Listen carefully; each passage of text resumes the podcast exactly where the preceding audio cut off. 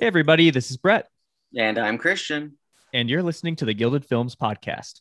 1977.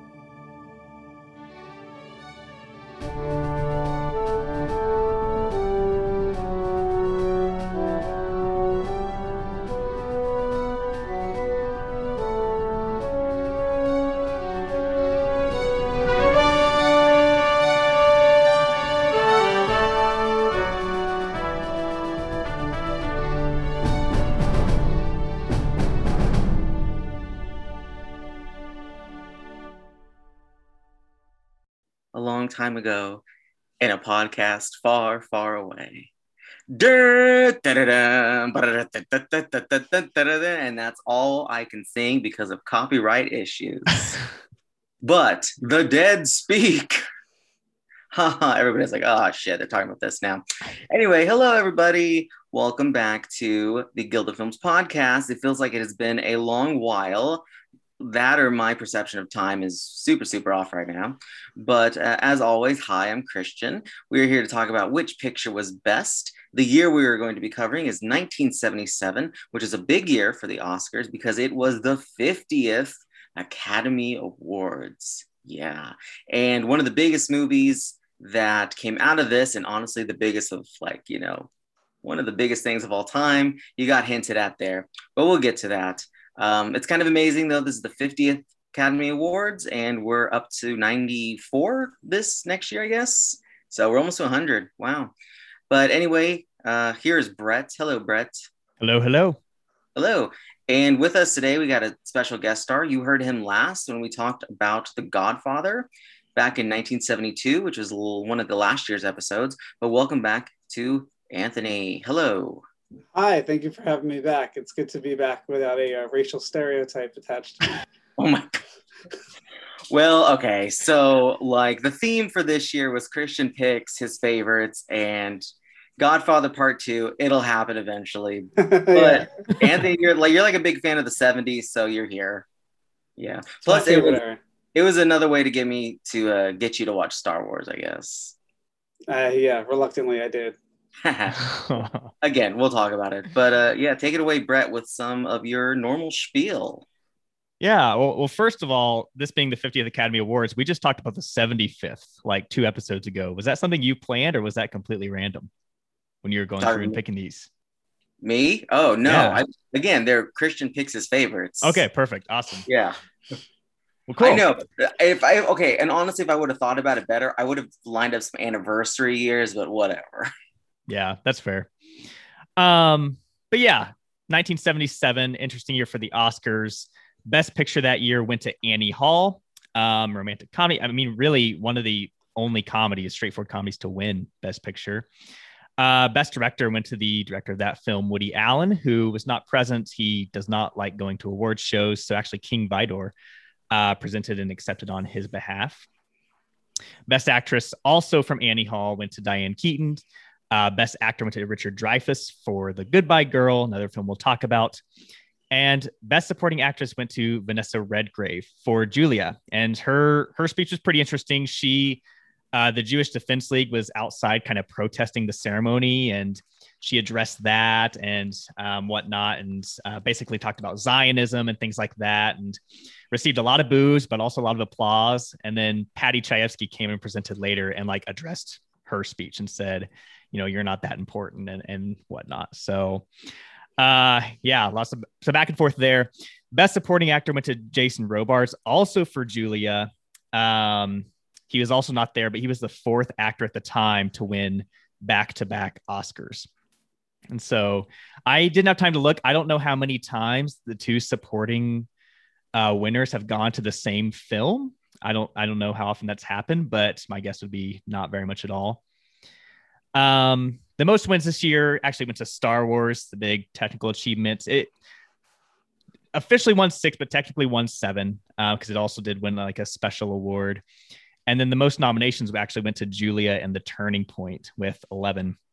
And The Turning Point tied with The Color Purple, which we've also talked about for the most nominations to date at a single uh, Oscar ceremony without getting a win. And so, um, kind of on the wrong side of history for that film. This was hosted by Bob Hope for his 19th time and his final time hosting the Oscars. Uh, and really, I, I don't know, Christian, if you saw if they did anything special for like the 50th anniversary. I didn't see a whole lot, just what I read through, but there was a controversial performance of the song You Light Up My Life with children who were implied to be deaf uh, signing the lyrics. And then later on, they found out these kids weren't actually deaf and most of their signing was actually inaccurate. So I wish I could have Uh, seen it. And I should have. I should have. I should have looked for it. yeah, That's the I- most messed up thing I've ever heard. I just Yeah. couldn't believe it. When I read that, I was like, what, why bother at that point? Why even have it? Yeah, exactly. I, from what I understand, like some people saw it and like people who actually knew eh, like ASL and were like, this doesn't seem right to me. And they found out that no, these kids were not actually deaf and like did not, were like just learning sign language. So not a good look there. Um, perhaps more of a better look. Four out of the five Best Picture nominees were centered on strong women. Um, uh, you, you, in some ways, you can make a case for all five. In, in some ways, so um, but this did have decent ratings 39.73 million viewers once again as we always say a number they would love to have today um but yeah still pretty popular at that time Also, the uh, supporting actor actress thing that you're talking about. Okay, so you can, if, if somebody correct me, who's ever listening out there, but also Streetcar Named Desire and From Here to Eternity both did both supporting wins.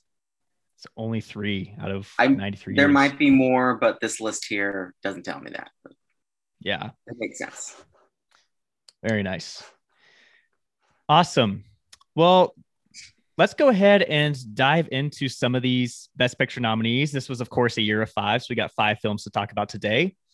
And Anthony is going, going to kick us off with our first film here. Okay. Richard Dreyfuss goes from being drenched in an underwater shark tank to drenched in a dirty New York City phone booth. I'm not sure which is worse. In this reluctant love story between a starving artist and the single mother of a perfect child. Although it feels somewhat dated in its stereotypes of homosexuality and $200 a month rent in Manhattan, this screwball comedy succeeds in the chemistry and warmth between the actors and Neil Simon's incredible dialogue. This is The Goodbye Girl. I was actually super impressed with how much I like this movie. My dad has been on my ass to watch some Neil Simon uh, stuff. I never got around to it, and I sort of understood why um, he's been recommending this. And I, he keeps saying, "Seems like old times. These films I should see." Uh, this was hit me. It was kind of like a perfect wheelhouse movie for me um, because it has a sort of modern 1970s feel but uh, it did. I could easily see like Cary Grant, you know, cast in this uh, in, in a 1940s version or something. So it, I don't know. To me, it had like a more classic feel, and uh, I loved it. I fell in love with the character. I fell in love with all the characters. I thought they were great. Um, yeah, same feeling. Honestly, I've seen this before many times. I love Richard Dreyfuss in this a lot. Marsha Mason's good. Uh, Quinn Cummings is also really good. But it's funny too because you don't expect like what we have two nominees here for Best Picture that are comedies, honestly. And Neil Simon, you should get into more of his stuff because I think you would like it. If you like this, yeah. As also this is a musical and there's like one good song from it which I shared with Brett. Uh, I don't know. It's a good song.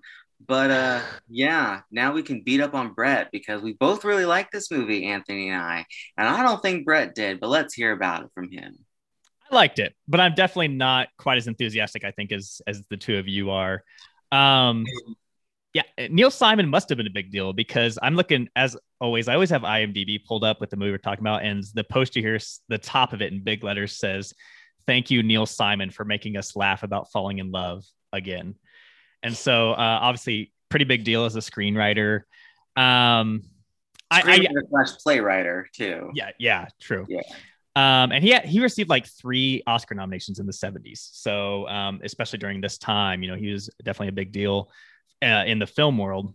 Um, one, I definitely agree on the characters. I really enjoyed, you know, it, it centers on those main three, um, Dreyfuss, Mason, and Cummings. And I really, I loved all three of them. I thought they all, all had their own really nice qualities and they were fleshed out. And I think that was the biggest strength of the movie.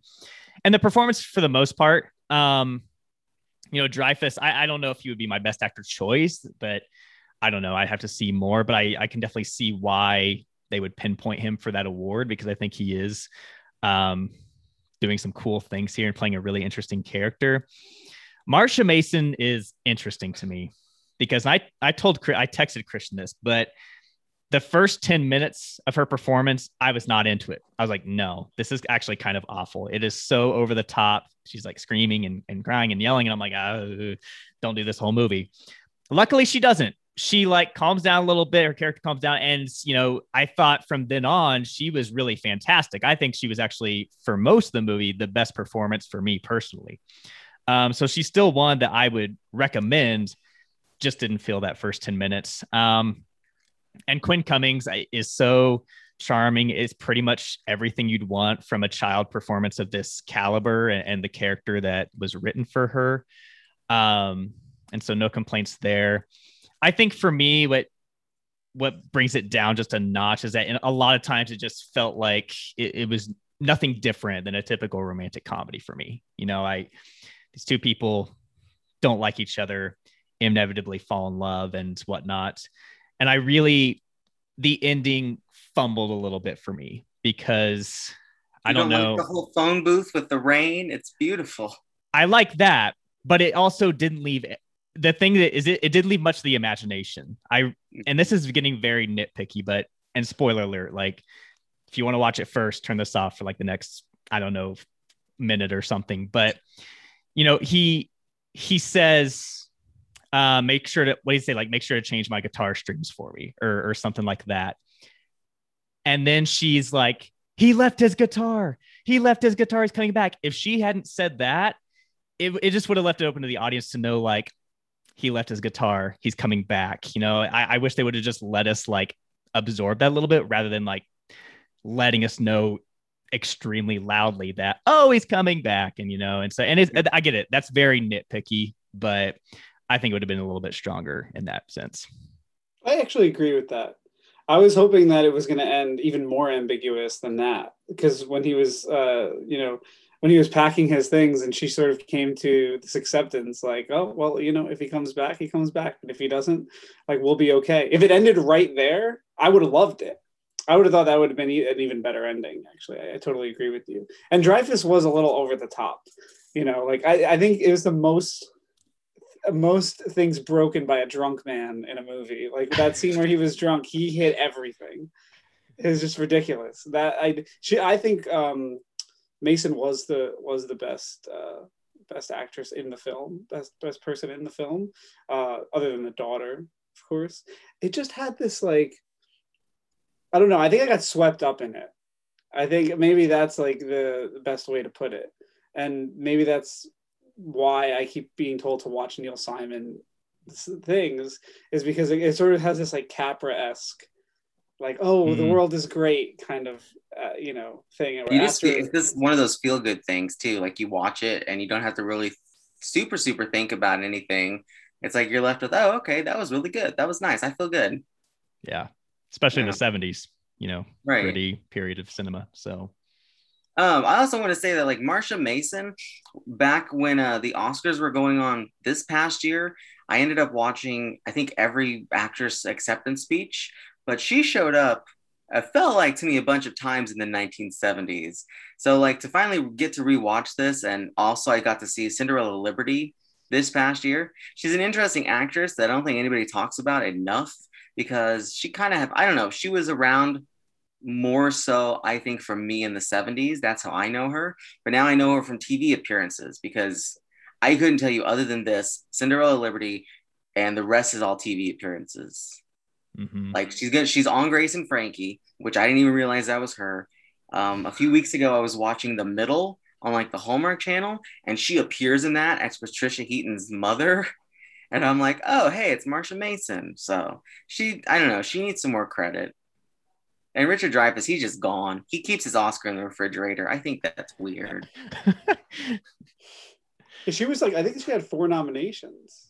Yeah, because yeah, it felt like every time I went through the 70s, it's like, and Marsha Mason for this, and Marsha Mason for this. It's like, oh, okay, cool. yeah, seriously, like a like an eight year period where she got nominated four times. That's pretty impressive. And I forgot to tell you two this, but also um, there was a reunion of this movie last year through, I'm pretty sure it's called Stars in the House and it's on YouTube, but you can easily access it because I watched a little bit of it last year just because I was interested because I like the movie. That's cool. You had seen this before. Yeah. Okay. Yeah. Oh, I will say that also the the uh, Richard the Third stuff that goes on in this, and Anthony mentioned it, where it's like gay Richard the Third. It's weird, and I like how Yeah. even Dreyfuss thinks it's super cringy because it's like experimental theater. I don't understand it, and I like how it's played for laughs and like everything that anything ever talks about it. Yeah, Yeah. Dreyfuss, His- I think, is worth the Oscar just for that one scene where they're trying to talk to him backstage and he doesn't say anything. Like that to me was the best acting in the whole film, and he didn't say a word. You know, because he's this character Yeah. who doesn't shut up, and he's just like totally embarrassed. I that that I think was the best part of his performance. I felt like my heart broke for him in that scene. Yeah, I agree. I really loved that scene. I loved his performance in that scene. I, I also love the scene, and this is probably the the scene that, like you said, kind of swept me up the most when uh Marsha Mason is at her job where she's working for like I can't remember which which car company it was. Um and Subaru or something. yeah, uh, yeah, Subaru something. Yeah, and um, you know, he shows up with Quinn Cummings and like they surprise her, and then he's leaving. He's like, "Oh, I'm gonna buy a ton of cars from you because of that woman right there," and that was a really nice scene too. Yeah, I will say also that uh, when I was thinking about the ending, he can always buy another guitar, girl. You better watch out. Maybe he won't maybe, come back. maybe that's where the ambiguity comes in a little bit. Yeah, um, Anthony, do you want to go over the Oscars that this won and that it was nominated for? Sure, I can do that. One Oscar win for Best Actor, Richard Dreyfuss. Four additional nominations for Best Picture, Best Actress, Marsha Mason, Supporting Actress, uh, Cummings, and Original Screenplay. Nice. So pretty nice showing. Once again, I think, like you mentioned, Christian, just kind of surprising that maybe not surprising considering what dominated the 70s so often, but that a movie like this and Annie Hall getting nominated in the same year. It's kind of cool. Also, my little fun fact I want to bring up is Richard Dreyfuss became the youngest actor winner. And yeah, and it wouldn't be surpassed until another movie we talked about um, two episodes ago with Adrien Brody for The Pianist. Who was just a month shy of his 30th, I think. I read that. Like he had just beat him out as a 30 year old. Yeah. That's interesting because he just, I don't know, he does not look that young to me in this movie. So I- that that stat was a little bit surprising to me, but But then you and then you go watch Close Encounters, which we'll talk about soon. But it is such a baby face. it's the beard. yeah, that must be it. Awesome. Any further thoughts on the Goodbye Girl before we move on to our next film? Other than our next film is the laugh riot of the century. Absolutely. Uh, so I have our next film, and it is Julia. And so this is one of those movies that the the the title character is actually not the main character in the movie. Uh, the main character here is actually Lillian Hellman, um, our author playwright, who um, has a friend that she kind of grew up with named Julia. This is supposed to be based on a section of Hellman's book Pentimento, where um, she had a friendship with a woman named Julia who was involved with um, basically fighting against the Nazis um, during World War II. And so Jane Fonda does play Hellman here. Vanessa Redgrave plays Julia. And they haven't seen each other for a while. Hellman is kind of having some struggles as a writer. Um, she commonly seeks advice from Dashiell Hammett, who's played by Jason Robards, um, who has actually kind of retired and they live together and um, uh, have romance and whatnot on this isolated beach house. Uh, but one day, you know, Julia is invited to this conference in Moscow and, you know, during World War II. And she receives a notice from this guy, Johann, who's played by Maximilian Schell, that Julia has called upon Lillian to help her transport funds for an anti Nazi cause into Berlin. And so gets swept up in this kind of dangerous, but also kind of low key mission um, where she basically goes on this train and follows these really succinct directions to try to get into Berlin without any trouble, which is, um, troublesome because Hellman is Jewish, and so um, definitely a lot of risk there, even more so than there would be otherwise. And so it kind of follows her as she goes on this journey without giving being giving much information at all, kind of going on her own, and some people who pop up here and there in a very mysterious ways, while also trying to somehow reconnect with her long lost friend Julia. Um, and so this one, I, I kind of this one is kind of on the same level of Goodbye Girl for me. I like it, but I definitely don't love it. I just appreciate a movie like this that is sort of like a I, I don't know if I wouldn't say a spy movie, but it kind of feels like a spy, like espionage type movie but it's very low key and realistic. Like there's not a whole lot of violence here, which I don't have a problem with, but like not a whole lot of action. It's not going over the top with anything, um, which at times could make it a little bit dull. I will admit at times it, you know, I wanted it to move along a little bit quicker, but I did enjoy seeing um, Lillian Hellman quote unquote go through this journey and try to get there and try to avoid the dangers that might pop up here and there. Um, I actually think the one the best performance in the movie is the one that didn't win an Oscar, and that's Jane Fonda in the lead role. I felt like just seeing her, the kind of fear that she displayed, oftentimes very quietly, because that's all she could do, was pretty effective. Uh, but I do think, you know, Redgrave is good. I, I, Robards is fine. I, I really don't understand that Oscar win, especially since he had just won a year previously. I, I don't see the urgency to give him something like this for which he's in here for maybe five minutes. Um, definitely take some fault with that. But this is also a post to the Goodbye Girl, very dark. Um, and you know, it ends on a very somber note. Um, so yeah, this is definitely kind of the downer of the year. Um, it's fine. Uh, Meryl Streep is in it. Perks there. uh, if I would have introduced this, I would have done a whole spiel about Julie and Julia yeah. but no, it's a fine movie. I've seen it before. I didn't remember it, so it was nice to rewatch it. I'm not like the biggest fan of it at all. I think it's very boring, if I'm just going to use a simple word. Um, a lot of it's fine. Everything from the train sequence onward to when Julia uh, and Lillian meet in that cafe is really good and then the cafe sequence is phenomenal i think. Redgrave that's where redgrave gives her performance win honestly in that scene alone. Um, and fonda is really good. I will agree with that. The rest of it i just i don't know. There was a lot for me not to care about. It's a nice looking movie too. Uh, the robards win is he's non-existent. It's a it's felt like a blink and you'll miss it. He spoke to her what felt like once and the Maximilian von Schell nomination that's somehow here too. It's like, okay. But yeah, I don't know. I would never see this again. And I'm a huge Fonda fan. Like I went through whole 2019 watching like all of her movies and I avoided this one. So it's saying something, but I don't know. If you're a completist, fine. Also, it's really interesting that the title character is not the lead. I don't know. It's a cool fun fact, but yeah.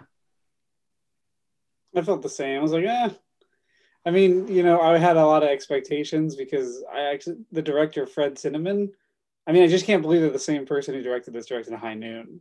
Yeah. You know, and The Men with Brando is one of my like all-time favorite movies. So it's just it's strange that like he was attached to this project because it seemed so unlike the other things that he's done. It kind of reminded me a little bit of like Cabaret in the sense of like this, this sort of like pre the, the coming of the Nazis, but it also just in terms of the way the film looked, it looked like it had this sort of like dirtiness to the actual print of the film. Um, I love Jason Robards and everything, so yeah, I don't think he probably should have won an Oscar for this, but eh, what the hell, give it to him. He's Jason Robards. I love him and everything. Um, I wish there was more of a backstory between the characters. That's where I kept coming back to is like, yes, I understand that they were like they had the special bond and everything, but like I just didn't see enough of it that to justify these like incredible favors that Julia was asking. It was like she just shows up in her life. Oh, can you take my kid? Like wh- I haven't seen you in whatever how many years and like I liked the flashbacks. I did like those that when they would keep flashing back to them when as kids or whatever. Um, but it, substance wise, it just like it sort of lacked for me. and uh, there was some nice tension on the train with the hat and and that whole thing with the box, which I was like, why are you leaving the box here? Like, keep the box with you at all times, you know. Um, but so there was nice tension there, but overall, it, it did fall flat for me. I have to say, I agree with Christian there. It almost make, made me sad during like that cafe sequence when they first meet up after years and years that Julia doesn't obviously want to make a commotion and cause suspicion or whatever. But my God, this is like, this is one of your dearest friends who has been looking for you and worrying about you. You could give her a hug. You could show her some sort of damn emotion. Like suddenly you're one day you're in the hospital, the next day, like, no, no, no, she's fine. She's fine. She's not here, but she's fine. And yeah, it's like, girl, come on, give her a hug, give her a kiss, give her something.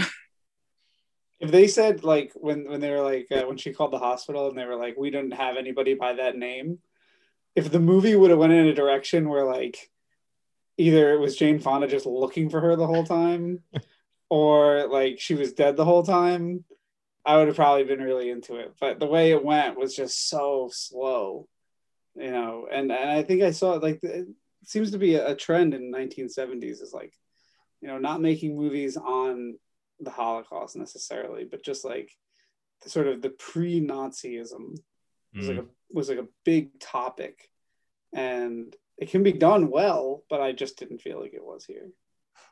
I was also thinking too that the writer of this, Alvin Sargent, who also wrote Ordinary People and I guess Spider Man 2, um, it's also it leaves that ambiguity feeling of is this a true story or not? Is yeah. this just a made up thing that Lillian did? Because Julia doesn't really have a last name. There's nothing really to know about Julia, and yet she claimed that this was oh yeah, this all took place. Yeah, okay, girl. Yeah, and I was reading there. There were a lot of conversations about that. Um, like Mary McCarthy, um, like a, an adversary of uh Hellman had said that this was this was not true you know this and there there were like legal battles happening up until Hellman died and a lot of suspicion about how much truth there was to this and um and whatnot. Um so I think even in the book I don't think Julia has a last name. So definitely suspicious. But I I really do agree with the point of I wish their bond had been shown a little bit stronger. Uh because I agree like I maybe that's more the flashbacks maybe that's um, you know some other something more to the cafe scene uh, but like you said christian i i did really enjoy i do think that sequence from the train to their meeting is the best segment of the film the stuff with hellman as a writer i I, really wasn't into that. I think that just kind of takes away uh, it's you know from the story a little bit. It's not as important, and I also do like the scene kind of afterwards where she's at watching Hamlet and other things are going on there. Um, I saw that Roger Ebert said that you know the problem with the movie was that it was from Hellman's point of view. And although I I do enjoy Fonda here, I can't help but wonder, you know, what would it look like if it was from the point of view or Julia or or someone else more involved with that? Would it be a better movie? Um, I think that's an interesting point. So uh, but this one did pretty well on Oscar night. It did get three Oscar wins, like we mentioned, supporting actress for Redgrave and then supporting actor for Robards. It also won adapted screenplay. Um, and it did get eight additional nominations for Best Picture, Director, uh, Fonda for Actress, Schell for Supporting Actor, who, once again, is like barely in the movie. Um, cinematography, which I, I really enjoyed the opening and closing shots of the movie. They're the same shot but I thought that, was really well done. Costume design, film editing, and original score as well. So a lot of nominations that night. All right. Any further thoughts on Julia before our next movie? This movie really showed me that Meryl Streep, Meryl Streep was going to be our finest actress.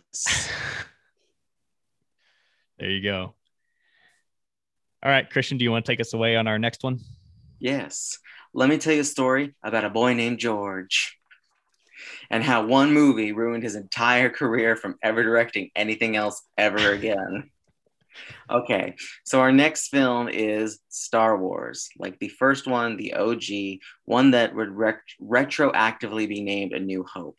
But for this, we're going to be just saying Star Wars because some of us got the chance to see this like the OG cut, which wow, yeah, makes a difference. Anyway, if you don't know by now, Star Wars is about a little group of misfits, rebel alliances who are trying to save the galaxy. And we have Luke Skywalker, who's just a simple boy from Tatooine, who gets swept up into a plot to help uh, deliver, well, to help, first of all, um, save a princess known as Leia. Oh, and Luke is played by Mark Hamill. The Princess Leia, played by the late great Carrie Fisher, and he in uh, gets help from Jedi Master Obi Wan Kenobi, played by Sir Alec Guinness. Which, as I watch this, I'm like, how the hell did they get Alec Guinness into this thing? and they, in turn, get help from Han Solo, Harrison Ford, and Chewbacca, played by Peter Mayhew. May he rest in peace. Um, but they uh, there's a lot to this, okay? And you all should know this plot by now. But anyway, they go to res- rescue Princess Leia from Darth Vader, who is holding her up in a thing called the Death Star, which is a planet destroyer, essentially. And yeah, they have to battle him, they have to get her. And there's also a little thing where they have to blow the Death Star up, which is complicated because it's a tiny little thing that they have as an entry point for their destroyers. This is all taking place in space. There's a bunch of droids. They make the damn movie. And also, Peter Cushing is in this. Again, how did George Lucas get these people in this movie? I don't get that but it is one of the most iconic films ever made. I love it. I don't have to say anything more except I love it. For a 1977 movie, it's a technical achievement. Um, it really is just like overwhelming how great this film is. You look at it, I mean, if you watch it on Disney Plus, more power to you. It has ugly CGI in it. But somehow find the original cut to this without the CGI stuff. And you kind of have to ask yourself, wow, George Lucas really had a good imagination and there's a lot of just really strange things in here. But for 1977, we're having Death Stars, we're having planets blowing up, we're having these weird ships, these weird names called the Jedi's. What the hell is a lightsaber? And yeah, may the force be with us all. It's a great film. When it's a great film, I ramble on, but whatever. It was a box office juggernaut, okay? And I'm just like, I'm overwhelmed that a movie like this could even get nominated for Best Picture because you would not think that something like this would, considering also this was going to be a B type picture. All right. But yeah. I know you two love it, right? not holding, you know, a gun to anybody's head. let's hear from I, Brett first. I I do love it. I um I I really if there's of the movies I wish I could go back in time and see when they first premiered, this is one that, that might just top the list because it's something that parents have talked about, you know, being there during that time, seeing it, what a phenomenon it was. And I've always, not always, but I, I've held the the opinion for a while that like I part of me, you know, wishes that the the praise that this got on such a wide level for its visual effects, I wish that had been applied to 2001 because those are the two those are the visual effects from like these are like the greatest all time. And that looks like it could have been made a few years ago still. But like you said christian for 1977 these are still just incredible. And i think you know if you I, I know there are folks who watch them today and, and they see how outdated some of it is. And of course if it was made today it would be made with a lot of cgi but if you try to put yourself in that time and think about what had come before and what would come after it really helps in that regard.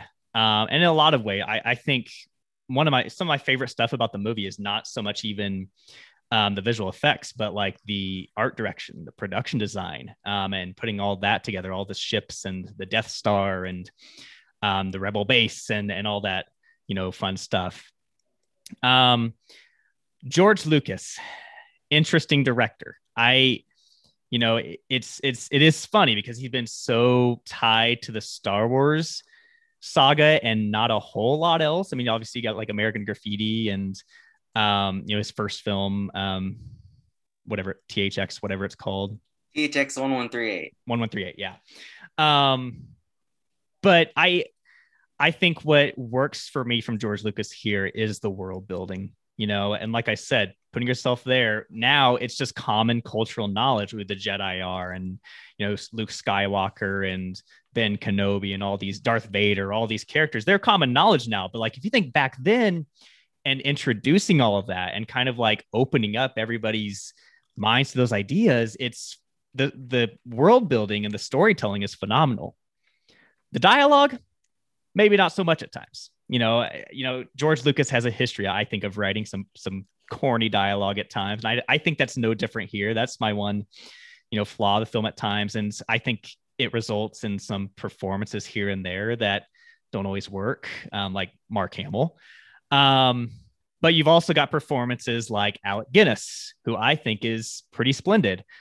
Uh, Harrison Ford, you know, I, I think he's great here. I, I think Han Solo, and you know, he's my favorite Star Wars character, but I think, you know, he gives him such a charisma despite being such a troublesome character at times and whatnot. And then, of course, you've got, like you said, Christian, the late great Carrie Fisher, who, you know, strong woman who makes decisions along with the men and um, fights alongside them and whatnot. And so, it's it's not my favorite Star Wars film. That would come, you know, uh, three years later but um, it, it's still really special. Um, and, and a lot of years, maybe it wouldn't be a contender for like best picture of the year for me, but in this year and what it did, absolutely. I, I think it's phenomenal stuff. I tend to ramble too when I really like a movie, so apologies. I uh, I respect everything that's been said. I really do and it's one of those film franchises that I wish I could get into because I don't like being in the minority that isn't. I see. I don't. I have nothing really against Star Wars. It's just not my thing, and I I say that because I'm into things that no one else is into. So I get it. Like the Universal Monsters is the most nerdy, outdated franchise, but I love it. So I understand that, and I think also it's important to have grown up with Star Wars, which I didn't. Like I first saw this film when I was in college. Mm-hmm. Um, and I was like, oh, okay, so I guess this is what everybody like loses their mind about. And then I saw Empire Strikes Back, and that's those are actually the only Star Wars films I've seen. So of those two, I actually prefer this one uh, to Empire.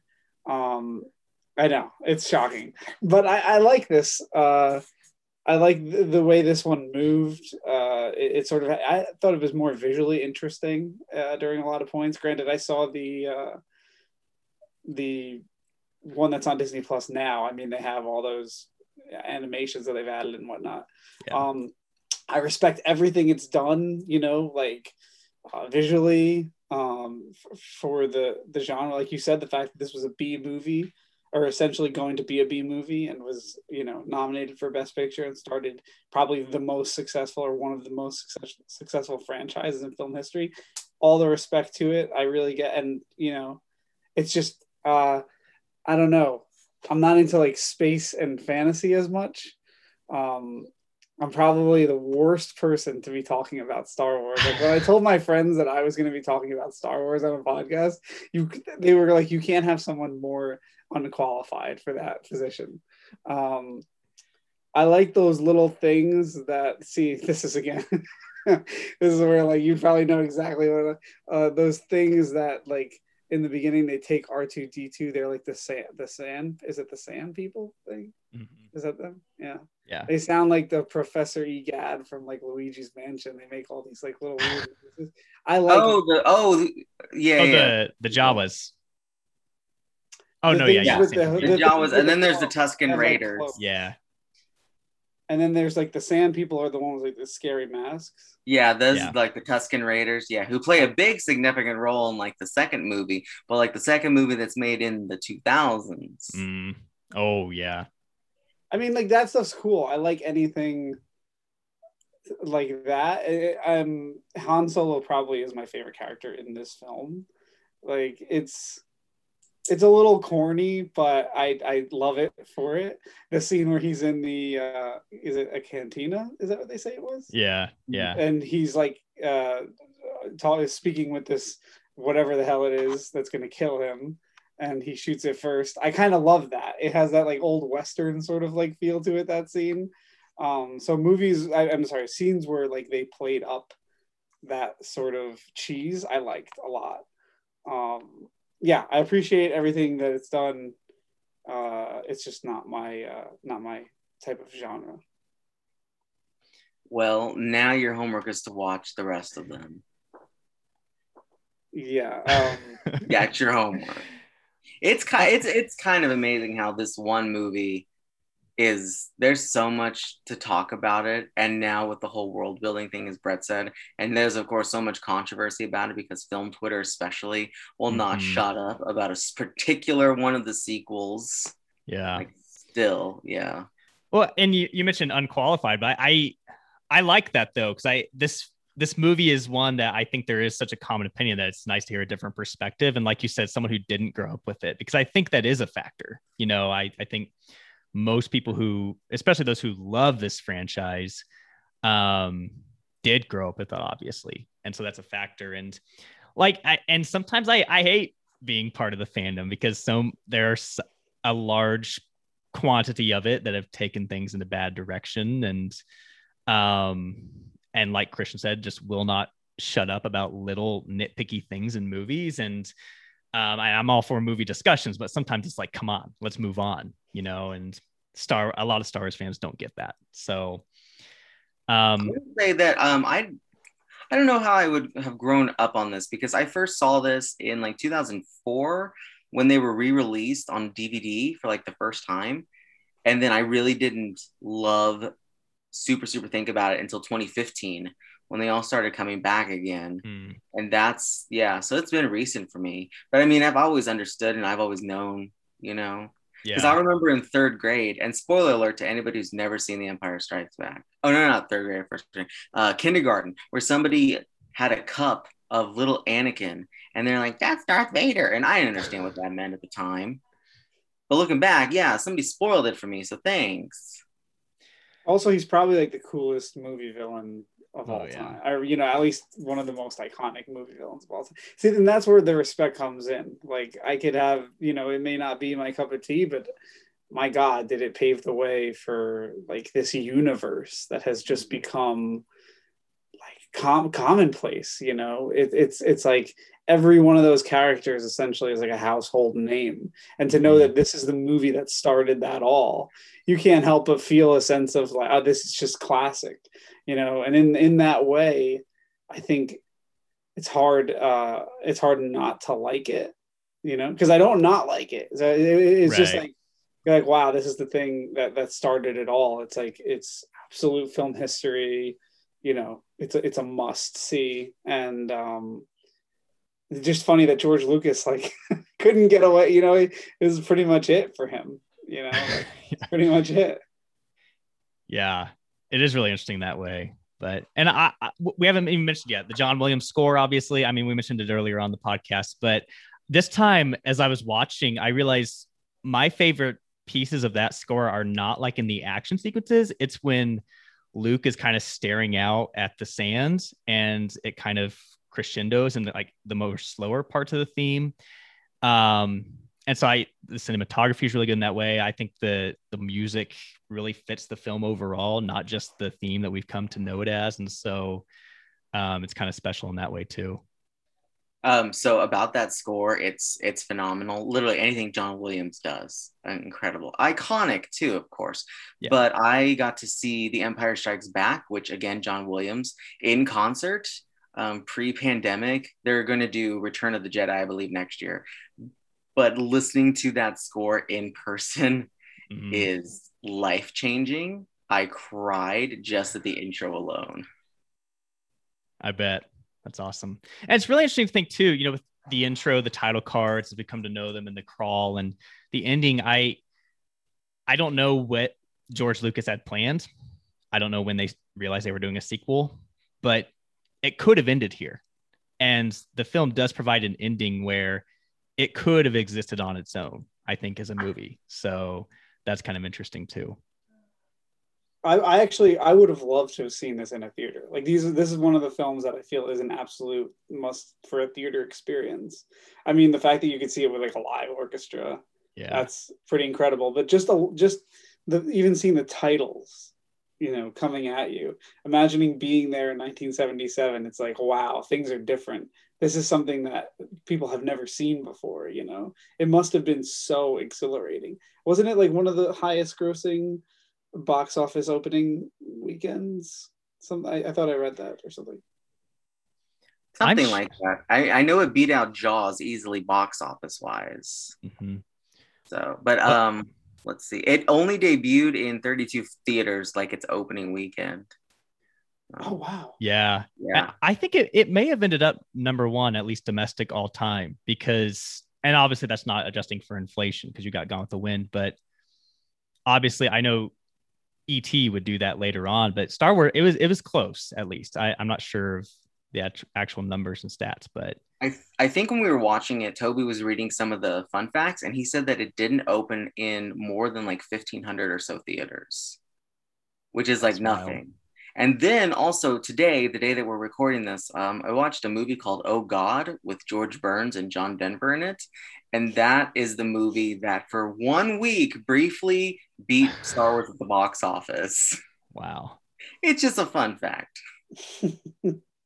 But also, It's- um, thank, I want to shout out thank you to KB because KB sent me the link to like the OG movies. No CGI edits there.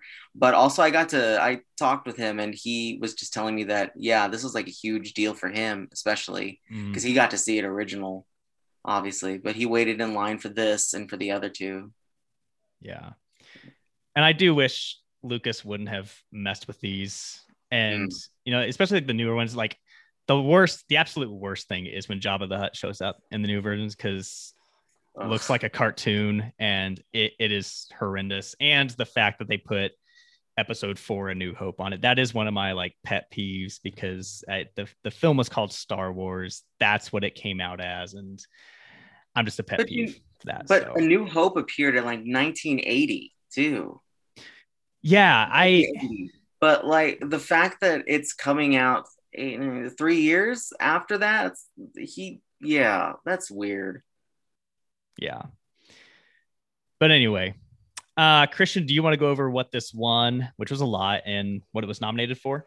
Yeah and then i want to say something else about george lucas. Oh go for it. Okay so yeah directed by george lucas this won seven oscars including art direction yeah costume design whoa sound film editing visual effects original score and a special achievement award for sound effects and it was nominated for four other things including picture director supporting actor for alec guinness and original screenplay. Yes. Um, so two things three things three things i want to say. First of all uh, this is this is parodied a lot obviously.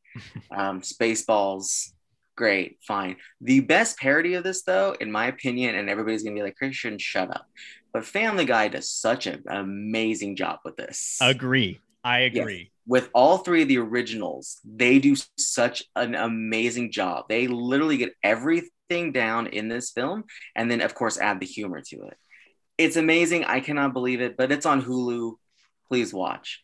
And then the second slash third thing I want to say is George Lucas is a very wealthy man. Okay. I want to read this off of Wikipedia. Lucas himself was not able to predict how successful Star Wars would be. After visiting the set of Spielberg's Close Encounters of the Third Kind, Lucas was so sure that Close Encounters would outperform the yet to be released Star Wars at the box office. Spielberg disagreed and believed Star Wars would be the bigger hit.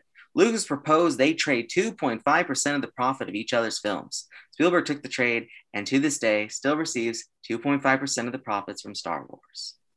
And also, Lucas for, foregoed his option to an extra $500,000 fee for directing this and instead obtained, wait for it, the merchandising rights and the sequel rights. Now, the fact that last year the show The Mandalorian produced all these little baby Yodas, that counts as a Star Wars merchandising right. hmm So, X amount of years later, George Lucas is a very rich man because he made the right decisions. Wow, that's just incredible. yeah you talk about the box office i bet that doesn't even hold a candle to all the merchandising because that continues even when there are new, no new movies or shows being released Yeah. And also, the merchandising for this Star Wars did not come out until I believe the following year. oh that makes yes, sense because they, they weren't prepared for it at all. right So even then, the man was making coin. Wow. Yeah. Uh, a final point from me: the Family Guy parody. That I still like chuckle to myself when I think about it. But there's a scene in that where like they're in the garbage chute and Peter sees this couch and he's like, "Look at this couch, it's nice." And they're like running away, and he has like carrying the couch. He's like, "Go, go, go, go, go, get the couch on." Absolutely hilarious. I agree with Christian. Check that out. I, I mean, if you really hate Family Guy, you're probably not going to like it, but it is very funny. So, Anthony, that's your homework now. Just go watch the Family Guy ones. Okay, that's not a problem. I can do that. Yeah, they're like they're like an hour. They're 45 hour. Yeah. Any final thoughts on Star Wars before our next movie? All right. Well, I don't know if our next discussion will be quite as enthusiastic, but uh, Christian, I believe you have this one as well. So take us away. All right. Laugh ride of the century here. Here we go. this is The Turning Point, directed by Herbert Ross. Herbert Ross also directed The Goodbye Girl. Whoa. So, all right. The best way that I can do this and actually care and not bore myself Dee Dee Rogers, who is played by the lovely Shirley MacLaine, is a former ballerina from very prestigious ballet company. And she one day encounters her old friend Emma Jacqueline and Bancroft on tour in where is it? Who cares? Oklahoma City. Fine. Uh, Emma then takes Dee Dee's daughter, basically Amelia, under her wing to become a prima ballerina. Dee Dee doesn't like this because she's sort of losing grip on her daughter. Her daughter really doesn't respect her, but her daughter is also doing her own thing. She wants to live her own life, become a good ballerina, and is also falling in love with a Russian named Yuri, played by Mikhail Baryshnikov. I love that name. I just love his name, Mikhail Baryshnikov. But uh, yeah, trouble ensues because Dee Dee and Emma just fight. There's a lot of tension between them, a lot of tension once Dee Dee decided to live a family life and not so much the ballerina life that she could have lived, like Emma. Emma knows too that she's getting older in her career, and Amelia is probably going to be the next her. Um, it's just a whole relationship issues. It's not a very good movie by any means of the imagination. It's I hated it Let's just say that. I love Shirley MacLaine. Anne Bancroft is good. I couldn't get anything out of this except for their major fight scene. Um, I lost focus of it. Anthony and I watched it on the same website. Brett, you probably did too. But we know that in the last 10 minutes, it decided to buffer. And I almost threw my computer because I just wanted to finish this damn thing. I will say the ballet stuff is really nice, I guess you can make it like a music video pre MTV, fine, whatever. But the rest of it, I don't care about at all. And I feel really bad because Shirley MacLaine, enough is like enough for me to love a movie, except when she's on the sidelines, peering into other people's lives, not really saying anything, not doing much and it was nominated for so many Oscars and it didn't win any. And honestly, it should not have won anything and it should not have been nominated for anything. and that, dear friends, is the turning point.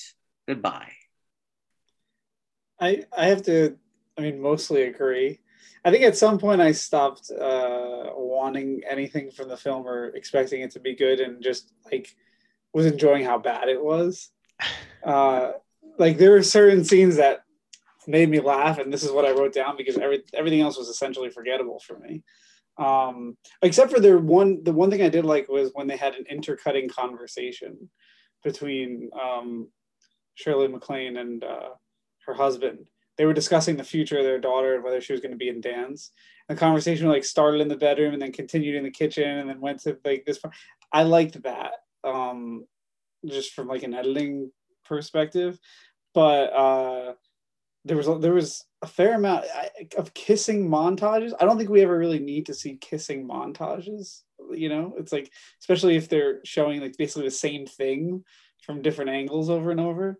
Um, the funniest part to me was when the daughter uh, realized that she was being cheated on by the other, and she was in the doorway, and the way he just closed the door in her face was hysterical. I love that.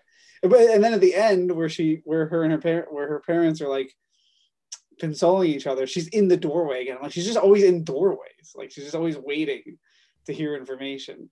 Um, and the other, it, but it made no sense. Like there were there were the part where the daughter lost her virginity to that uh, I think she lost her virginity, whatever, um, to the to the Russian dancer.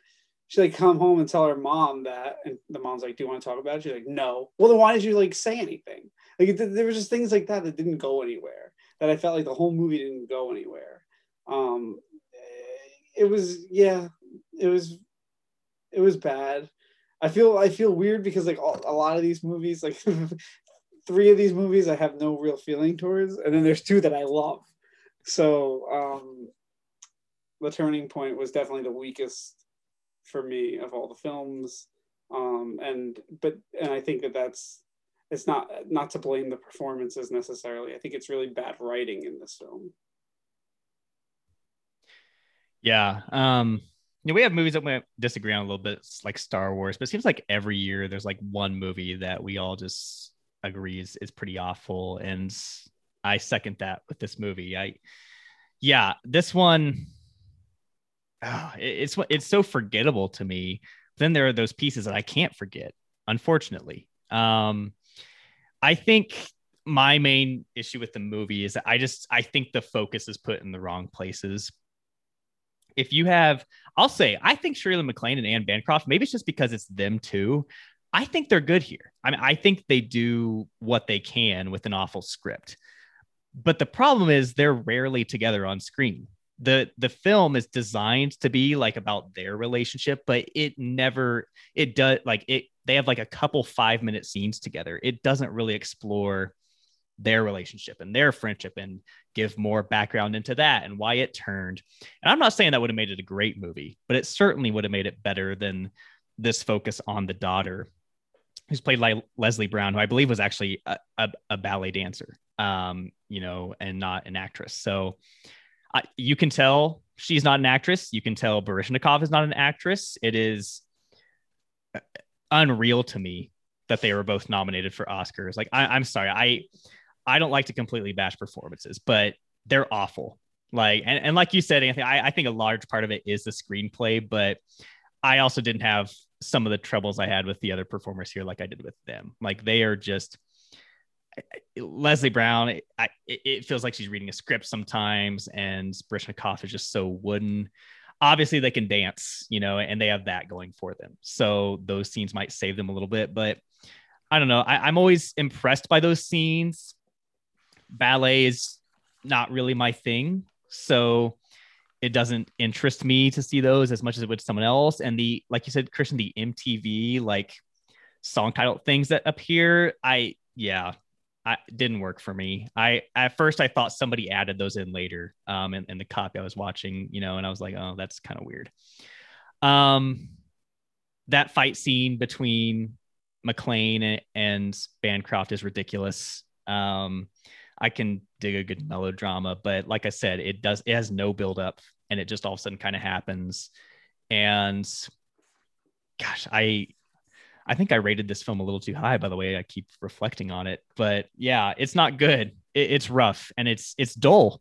It's there's nothing that exciting about it either. So reading the fun facts and knowing that Audrey Hepburn wanted the Anne Bancroft role, I don't think it would it wouldn't have made any difference. But Audrey Hepburn is a like ballerina, and I'm like, oh my God, why would they pass her up? No kidding. Especially because at this point in the 1970s, she's not doing anything. She's like semi retired at this point. Like, girl, she wanted it really bad. Just give it to her. And it just... feels like with those characters, they were like trying to find things for them to do aside from confront each other. Like the MacLaine subplot where she's like having an affair. I, I don't care. Like, I this feels pointless. So the dialogue was just so expositional, ridiculous. like you know from the first twenty minutes what everybody's problem with each other is, and nobody's doing anything about it for the next hour and twenty minutes.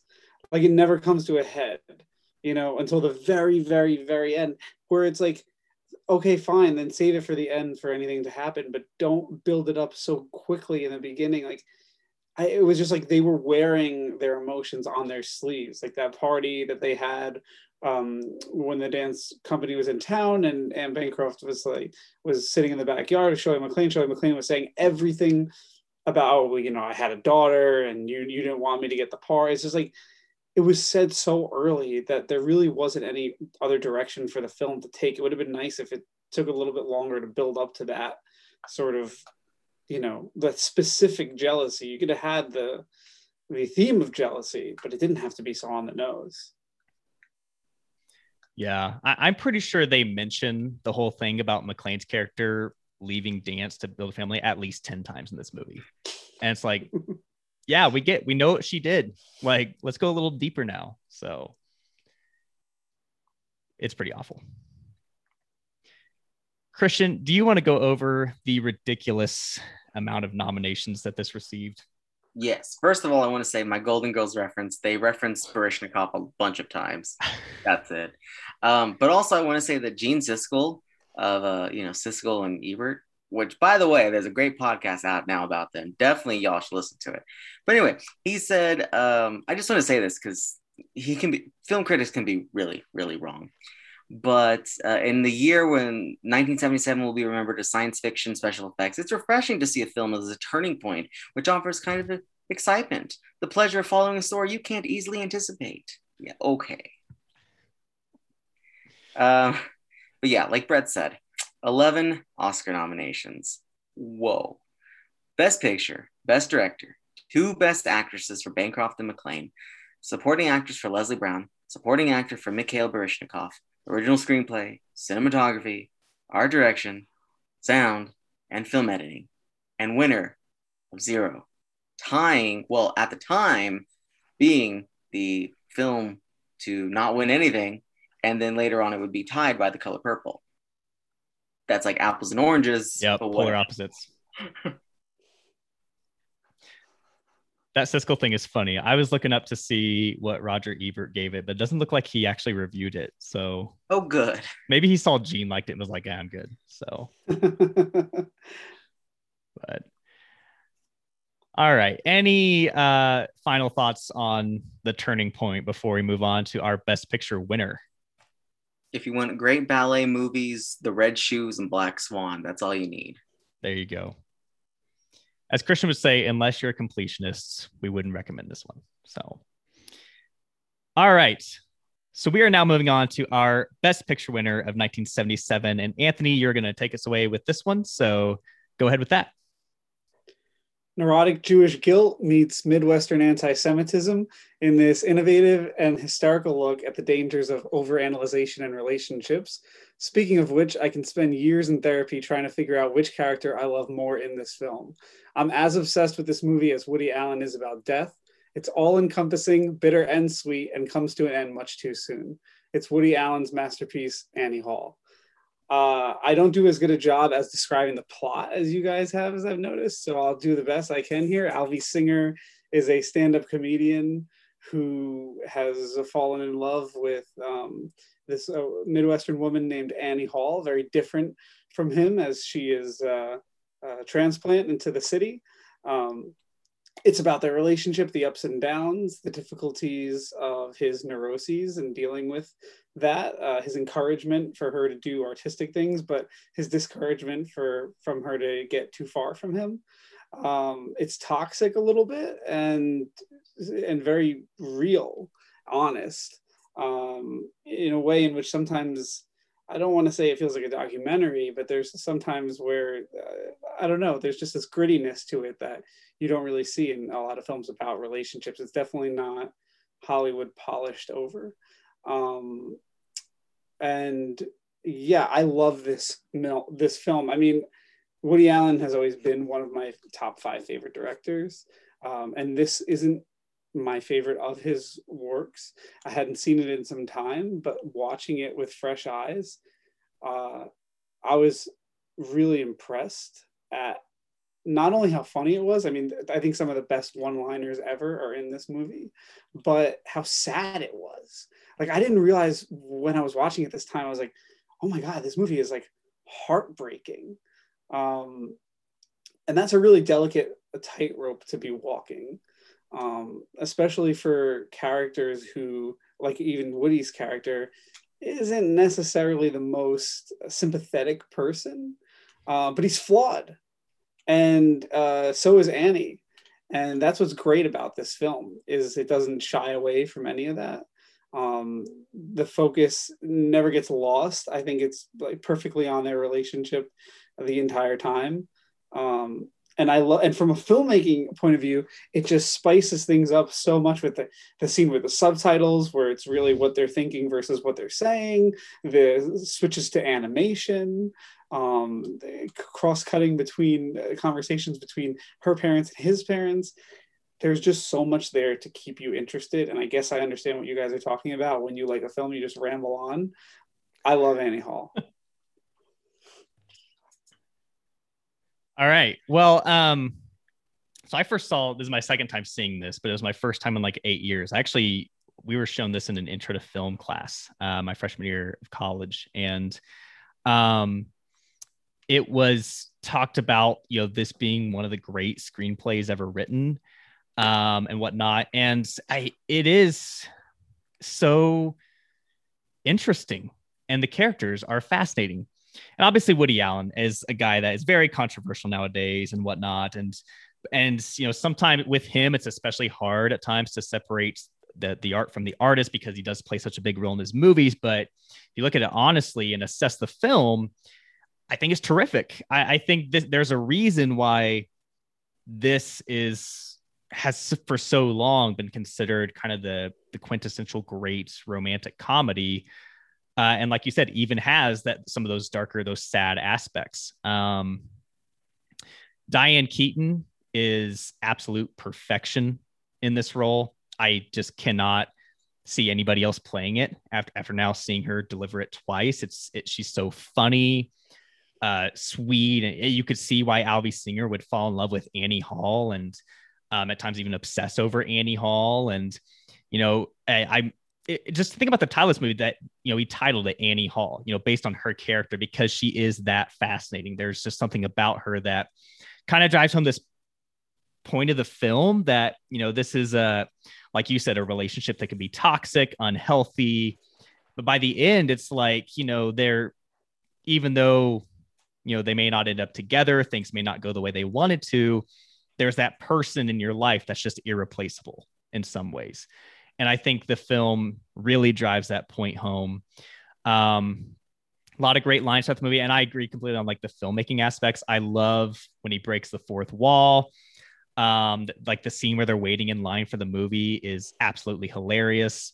Uh, the scene where they're like, yeah, going and looking at him as a child and uh, watching him with his kind of neurotic family and um, the and it's funny the the scene that always sticks with me from the first time I saw that always makes me laugh is when he's holding the the cocaine that's two thousand dollars an ounce and sneezes and it goes everywhere, and it's perfect because he cuts away right after it happens, and it's like that's perfect. You know, I h- how do you do that better?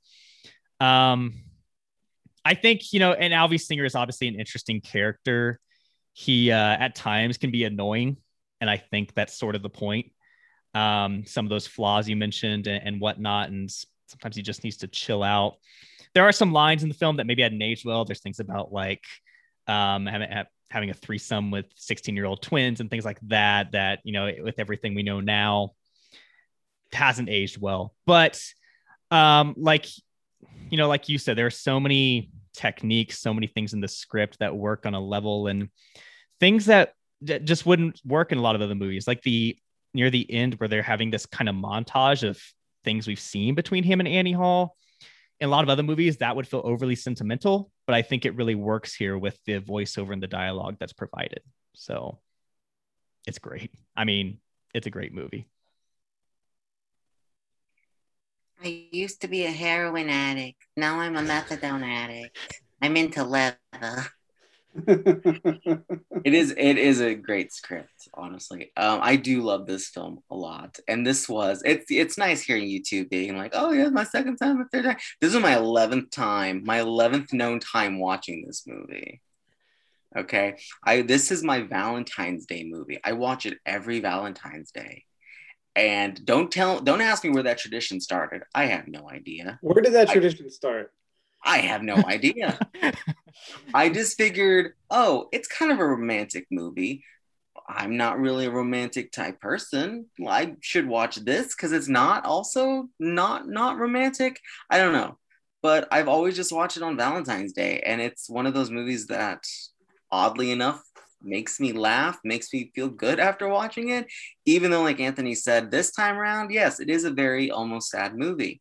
And also reading on fun facts that Alvy never actually tells Annie he loves her, which I never actually knew because he, He only loves says, her. He I loves love you. Yeah, he says that. He never once says L O V E, which begs me to, and I asked, I told Anthony this, I was going to ask you a question.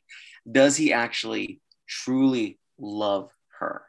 Like, could you see these two getting married to one another? Or simply were they good for one another for a while, but like all things, they had to move on from each other? I think it's the latter, but also there's a genuine love there. I, I feel kind of the same way I do with like something like Umbrellas of Cherbourg, which is kind of a similar romantic pathway, or even like La La Land, where I think we've implied that th- this ends with them not being together, and who knows what happens after that. But I, Right. yeah, for for that, I think I think there was genuine love there, but like you said, it was they were there for that time in each other's lives, basically. Right. I think But so I- too. It's like I don't know if it's too psychological, but I don't know if the character of Alvy Singer is capable of really loving anyone. Because I just feel like he's gonna have a problem with something, or like in Annie Hall's case, it was that she wasn't as cultured maybe as he wanted her to be, but he may find a girl who is more cultured and he may be intimidated by that. I just think that like there's always gonna be something that's gonna prevent him from giving his full person to someone 100%. So he loves her in the way that he can, which I think is temporary. That's a great point. Yeah, I like that. and that. I mean he he loved her enough to that this entire story is focused on her. And especially when they break up too, he goes to the whole city. I love that part too. When he goes to the whole city and all these random strangers are just like telling him, like, oh, you made a mistake. Oh, well, I don't really know. I'm kind of shallow. I, I have no thoughts, and I'm the same way. But no, it is it's I think it is for me anyway, his best film. And again, that's probably because I watch it every year. I'm super, super familiar with it. Um, like Brett said, Woody Allen is it terribly problematic. Separating this from, I guess, his personal life, it's hard to think about it. Watch Allen v. Farrow for that. It's it's a hard topic to talk about, obviously.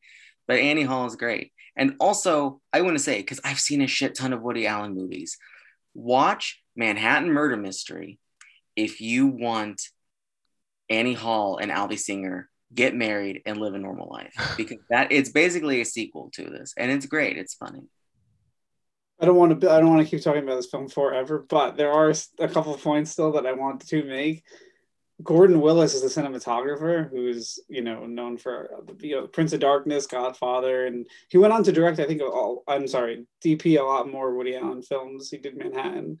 Um, his use of empty space in the frame is something that I noticed this time a lot. Like there's there there are times where this character the character is like you know all the way to the left or all the way to the right, and there's just nothing, and and that is sort of uh, you know that's sort of symbolic of their relationship at the points where it's uh, where it's a little rocky. I think they're in the frame a lot more in the. uh, This is just something I noticed. I don't know if this is true. It seems that they're in the frame together a lot more in the beginning of the film, and as the film goes on and they break up, there's conversations where one of them may be off screen and the other person is talking and there's just not there's just like this deadness i said noticed that this time and um I i'm pretty sure it's my favorite first 10 minutes of a film i've ever seen um the way it starts it just grabs you with the monologue and he talks about growing up in brooklyn and everything like i'm into the rest of the film 100% but i think the first 10 minutes are like my favorite opening to a, a, a comedy film at least because you're I, I think I'm laughing already, you know. yeah. I I love was the gonna- opening. oh Go ahead. Oh i was going to say about the negative space that you're talking about there's that one scene too where he's talking with max and they're at the very end of the block and for the longest time you do not see where they're coming from you don't see them at all you're like Mhm. well who's talking and slowly slowly slowly they're walking up still talking it's like oh this is kind of an interesting way to film this Yeah, it's, it's it's like you would think that's like just lazy, you know, Right. but it's not. It works in that film, and they don't use that all the time. But when they do, I don't know. It feels like there's a reason for it, and there must be. Obviously, I mean, these are extremely talented. There's the most talented people in the industry at that time. They have a reason for it, even if I'm not necessarily picking up on what that is. I think some of it plays into, especially like a scene like that, the one of the conflicts of the movie, especially between Alvy and Annie, in that he is a New York guy, and for a while she's an an LA girl, and that, that creates a big rift between them. And so, I, obviously, you know, Woody Allen has set a lot of his movies um, in New York, and that's definitely a a major piece of his movies for him in location. But um, you mentioned the beginning. I, I love the beginning, but also the the ending scene and the way it's shot as if we're kind of watching from a window and uh, the final monologue line of the movie um, is one of my favorite final lines I think that I can think of. Um, when I watched this in in college, that was one of the things like the instructor told us was that you know the the, the ending line rings so true and so it, it grabs you in from the beginning and it sticks with you after you've stopped watching um, because of those things coming together. So And how many people are in this movie? It's like, oh wow, look, it's Paul Simon. Oh my god, it's a young Jeff Goldblum. It's like there's just like constantly young people And- popping up. the most amazing one of them all is Sigourney Weaver, but she is so like you cannot even tell it is her. No, Anthony's giving me a face right now. when where at did the she show up? very at the very end of this movie, when Alvy and Annie see each other again outside of a theater with their respective dates, his date is Sigourney Weaver. Wow. Oh, But the scene is shot from like a block away that you Yeah. only see basically them shaking hands and the dates. You don't see faces. That is Sigourney Weaver. Wow. Yeah. So you got her, you got Shelley Duvall, obviously a short role, and and Carol Kane, not like almost. I, she's recognizable, but especially when she starts talking, it's like, oh yeah, there's Carol Kane, and uh, even Christopher Walken. I completely forgot he was in this movie, and so that was kind of nice too. And Truman Capote's in this movie. yeah, the, one of my favorite lines in the movie. yeah. Wait, Brett, you just gave me a look. Did you not know that? No, no. They literally say, look, that man won the Truman Capote lookalike contest. That's Truman Capote. wow. Yes. I'm glad you told me that. I would, yeah, I didn't know what Truman Capote looked like. So, aside Also- from Philip Seymour Hoffman, so. The whole Marshall McLuhan thing, it's like that's such a niche joke, but I hate the fact I understand what it all means because I took a film theory class. I was forced to take it with a professor that Brett and I do not really care for. Mm. And I know who Marshall McLuhan is, and I hate it so much. I hate that I know and I understand that whole scene. I like when it's you know, well then what's your idea of a good time and it just cuts to the sorrow and the pity again. It's like everything's the sorrow and the pity. and um the last thing I'll geek about is I think like the most charming part of the film is when they're after Annie has performed in the nightclub and the audience wasn't, you know, really paying attention. They're walking down the street and he's like, Well, why don't we just kiss now? Because you know what? We're gonna go out to dinner, it's gonna be awkward. It's gonna why don't we just kiss now and get it over with? Those are little things that like I feel like only Woody Allen has these sorts of things in his movies like I know he's a problematic character. I know, I know that, and and I'm not trying to put that down, but that's probably one of the most charming scenes I've ever seen in a film because you're like, yeah, why don't we just do that? It's these ways that he looks at the world just a little bit differently that makes total sense through his eyes. And then in retrospect, you're like, wow, okay, this guy's uh you know very problematic. But in in in the film, I think it works, and there's a reason why it's obviously considered one of the greatest romantic comedies of all time. Yeah. And an interesting best picture choice. I mean, like we mentioned, not many comedies win best picture. And Of course, th- this film is, you know, has a lot of other, you know, genre aspects to it, but um going against a, a juggernaut like Star Wars and two other films that had 11 nominations and this had 5. Pretty interesting best picture win. Um that I don't think the Academy um maybe nowadays more so, but um, didn't always gravitate towards. So Uh, Anthony, do you want to go over what this did win and nominations? Sure thing.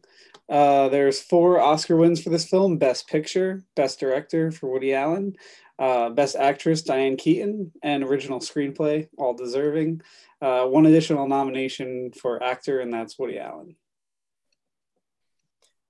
Yeah, and one final note from me: um, Diane Keaton, and I still have a lot more movies to see, but as of right now, I would say the two best performances of 1977 between this and Looking for Mr. Goodbar. Uh, shocking film, but read up on it first and then see if you want to check that one out if you can find it, because she's great in that movie too. Awesome. Any final thoughts on Annie Hall before we move on to our rankings here? It's on Amazon. Very nice. Awesome. I don't know. It, I, it's a good movie. I obviously, you know, if you have issues with watching a Woody Allen movie, okay. If you don't, it's on Amazon, and it's yeah. short. It's like ninety three minutes. Yeah, and it's short. on Amazon now. Who knows where it'll be in the future? Yeah, true. Um, perfect. So we'll go ahead and jump into our rankings here. We'll go up from five to one. These Best Picture nominees. I'll go ahead and start us off. My number five shocker is The Turning Point. Uh, really, the only film that I disliked from this lineup. Number four, I have The Goodbye Girl. I apologize. Number three, I have Julia. Number two, Annie Hall. And number one, very close, but I went with Star Wars. Anthony, do you want to take us away with yours? Sure. Number five, no surprise, The Turning Point. Number four, Julia. Here's where everybody else and I differ. Number three, Star Wars. Number two, The Goodbye Girl, and number one, The Greatest Annie Hall. Okay. Uh, number five, The Turning Point. Number four, Julia. Number three, The Goodbye Girl. Number two, Annie Hall. And number one, Star Wars. Although I will say this is one of those years where I don't think they got it too wrong because I do love Annie Hall. It's just that in my personal feelings star wars being such like a land land mon- whatever monumental thing it would have been such a big thing you know? Two very influential films. I right. you know i i mean even with stuff about I, I think everybody can agree annie hall is a very influential movie. So as a star wars obviously. So uh so our overall ranking by toby um who goes through and looks at ours and kind of ranks these overall uh, we did have a tie in one of these. So technically, number four is, of course, the turning point. Uh, next up is Julia. Coming as our runner up is The Goodbye Girl. And we actually had a tie in first place between Annie Hall and Star Wars, which I think just completely echoes everything you just said, Christian. So, um, not a year where, where the Academy necessarily got it wrong. Uh, maybe in 2021, that would look a little different. But um, 1977, two really great films going for that top prize. One of them won a lot of technical awards. Um, the other one swooped in and took Best Picture along with some others as well. So, thank you all uh, for listening to this first part of our episode on 1977. Of course, we will be back. Anthony will join us again as we talk about six more movies from this year um, each picked out two, and we'll go over those, talk about honorable mentions, and of course, dive into our personal awards. And so be sure to be on the lookout for that. Um, as always, rate, review, subscribe on Apple Podcasts or wherever you listen, or pretty much everywhere you can find podcasts. Um, and check us out on all the social media Facebook, Twitter, Instagram, Letterboxd. Um, and Anthony, thanks once again for joining us and looking forward to having you back on for the next episode. Is there anything that you want to plug or any final thoughts you have today? Nothing yet. Hopefully, for the second episode, there'll be some some things to plug that I'm working on. But uh, as always, thank you for having me, and it's been a blast. Perfect, Christian. Any final thoughts from you? Any plugs for you? That's it. No. Um, find me on Letterboxd. Absolutely. Because I like likes, and I'm trying to write a review for every movie I watch this month, and it's hard because the most I do is like a sentence. But whatever. I try to be witty. Yeah, I always end up like five films behind and adding them like a week later. So, but yeah, um, follow Christian. Check us out there. Thanks once again for listening, and be sure to tune in next time. Adios.